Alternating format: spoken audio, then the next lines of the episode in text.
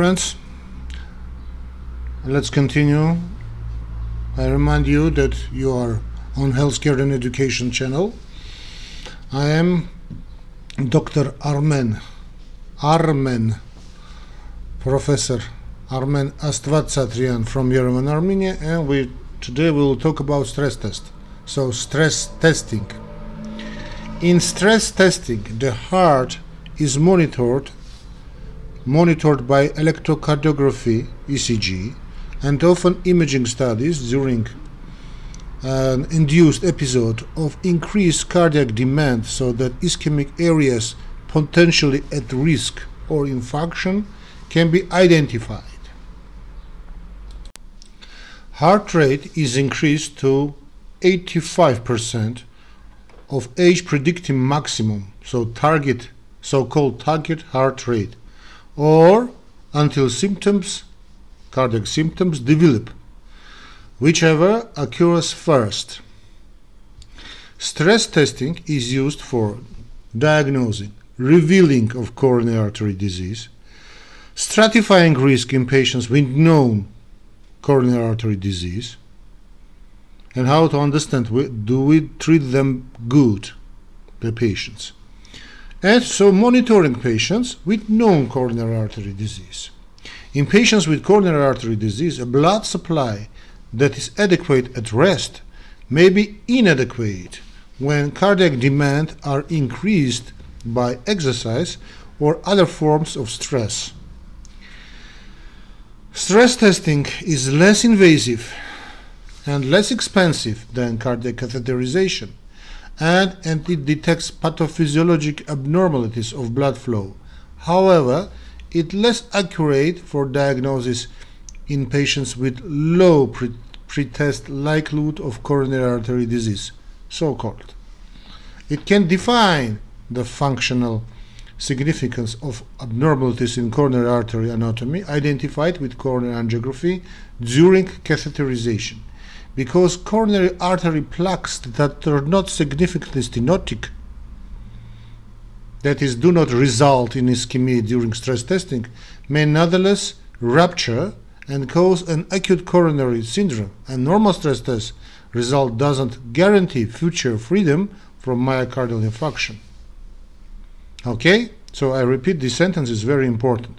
Because coronary artery plaque that are not significantly stenotic so they do not result in ischemic during stress testing, may nonetheless rupture and cause an acute coronary syndrome. A normal stress test result doesn't guarantee future freedom from myocardial infarction. But the same way we can talk about also this phenomena with coronary angiography. That we, or for example, we find uh, not significantly stenotic coronary artery and uh, normal coronary angiography doesn't guarantee either future freedom from myocardial infarction, risks of stress testing either. Huh? Risk of stress testing, uh, including infarction and sudden and sudden death, which occur in about one per 5,000 patients tested. Stress testing has severe absolute and relative contraindications.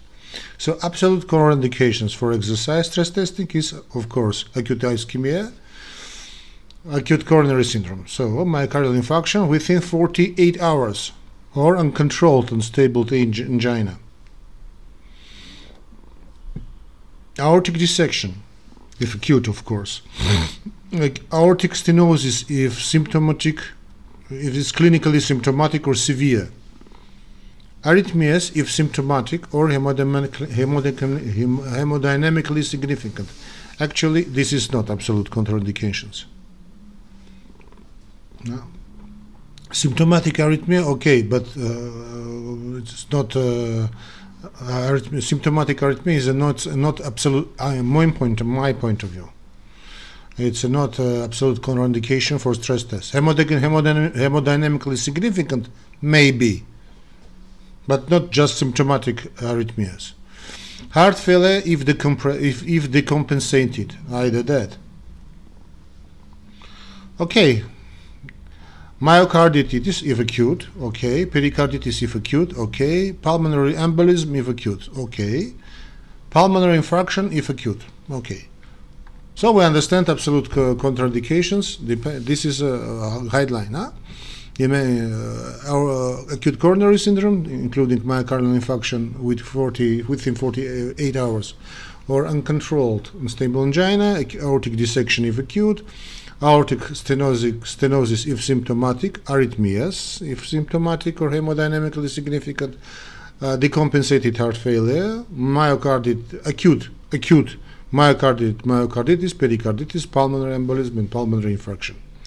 So, relative contraindications to exercise stress testing include AV block of high degree, bradyarrhythmias, extra bradyarrhythmias. Uh, so, those are relative contraindications. Electrolyte imbalance, hypertension, systolic blood pressure more than 200 millimeters, or diastolic blood pressure more than 110 millimeters.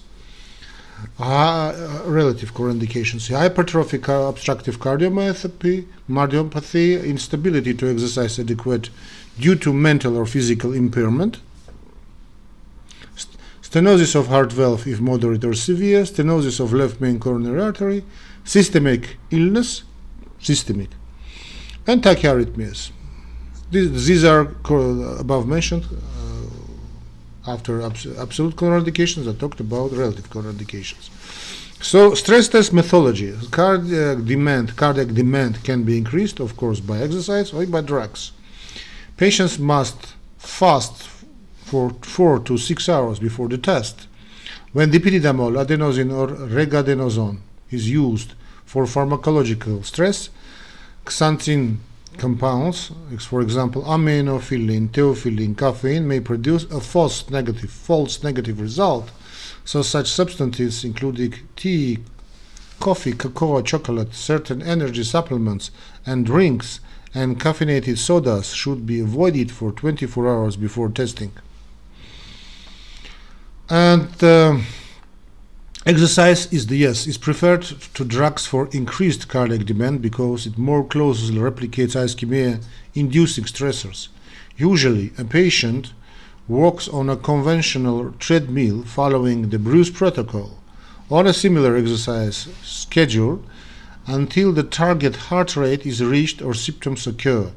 The Bruce protocol most commonly used increases treadmill speed and, sh- and slope intermittently at roughly 3 minute intervals.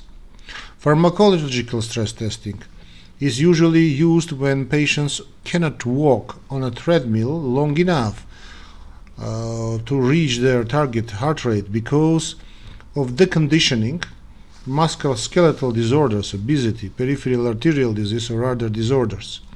Drugs used include intraven- intravenous dipyridamole, adenosine, reg- regadenoson, regadenoson or regadenoson, and dobutamine. Dipyridamole augments end- endogenous adenosine, causing coronary artery vaso- vasodilation. It increases myocardial blood flow in normal coronary arteries, but not in arterials distal for stenosis, creating so-called steal phenomenon uh, for stenosed arteries and imbalance in perfusion.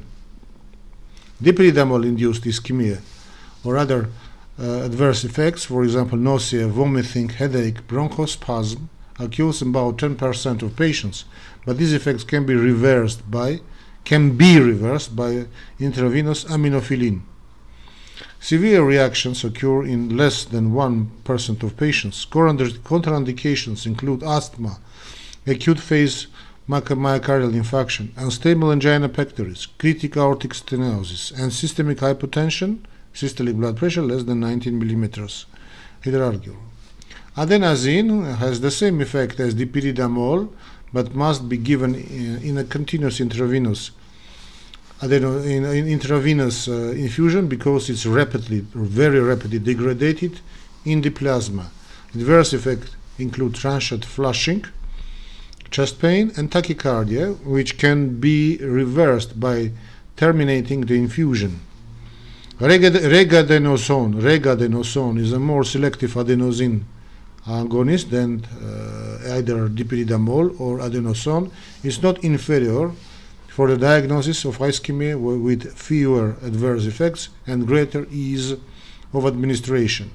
Dobutamine is inotrope, chronotrope, and vasodilator used mainly, mainly when dipyridamole and adenosine are contraindicated, for example, in patients with asthma or second degree AV block, and when echocardiography is used to image the heart. Image the heart. So dobutamine must be used, must be used with caution in patients who have, who have severe hypertension or arrhythmia, left ventricle outflow, uh, tract obstruction, multiple previous myocardial infarctions, or acute myocardial infarctions. Several uh, imaging tests can detect ischemia after exercise on pharmacological stress, electrocardiogram, radionuclide perfusion imaging, echocardiography. ECG is always used with stress testing to diagnose coronary artery disease and help determine prognosis.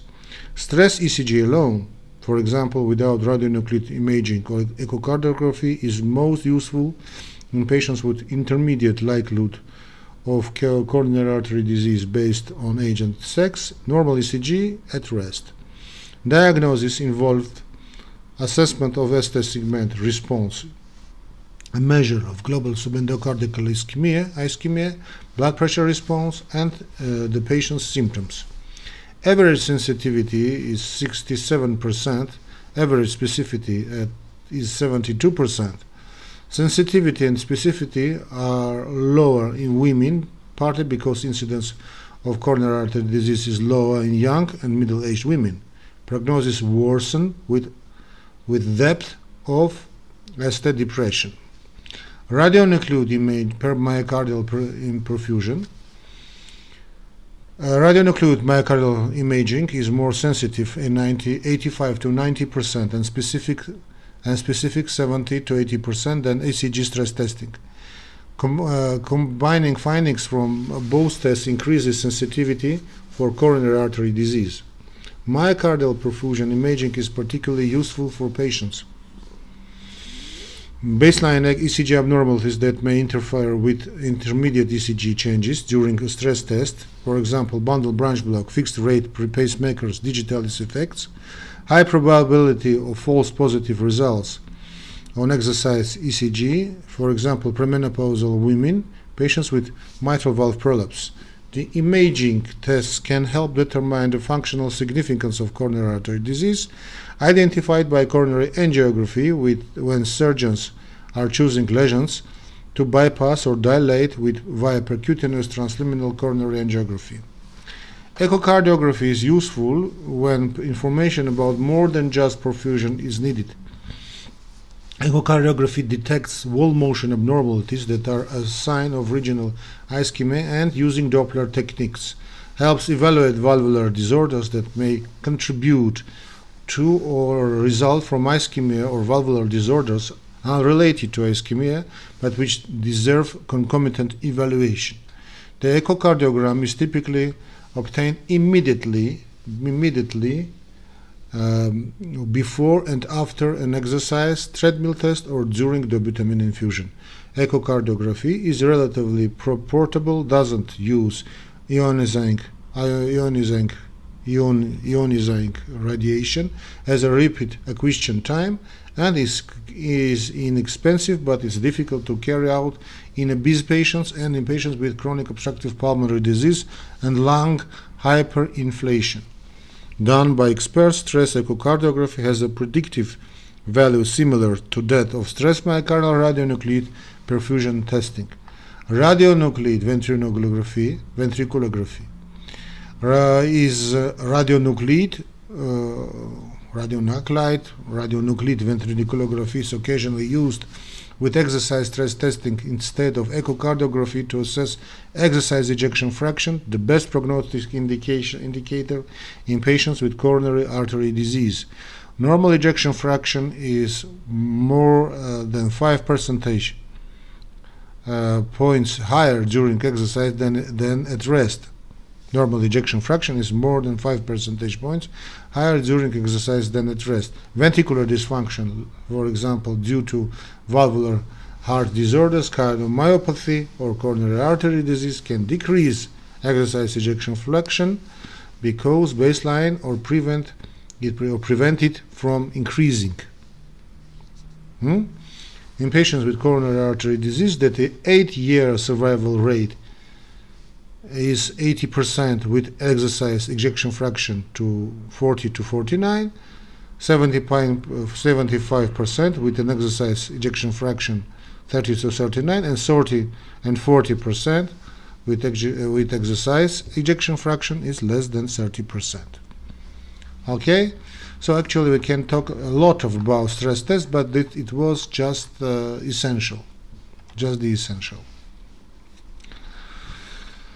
Okay, so uh, see you, and don't forget to follow and subscribe Healthcare and Education channel. Yeah, and I'll be it will be highly appreciated if highly appreciated if you could uh, making donation to our Healthcare and Education channel. You can see our Mastercard data uh, and uh, our data in this uh, video um, in these video titles this video. Not title of course the video description sorry in this video description. Okay so bye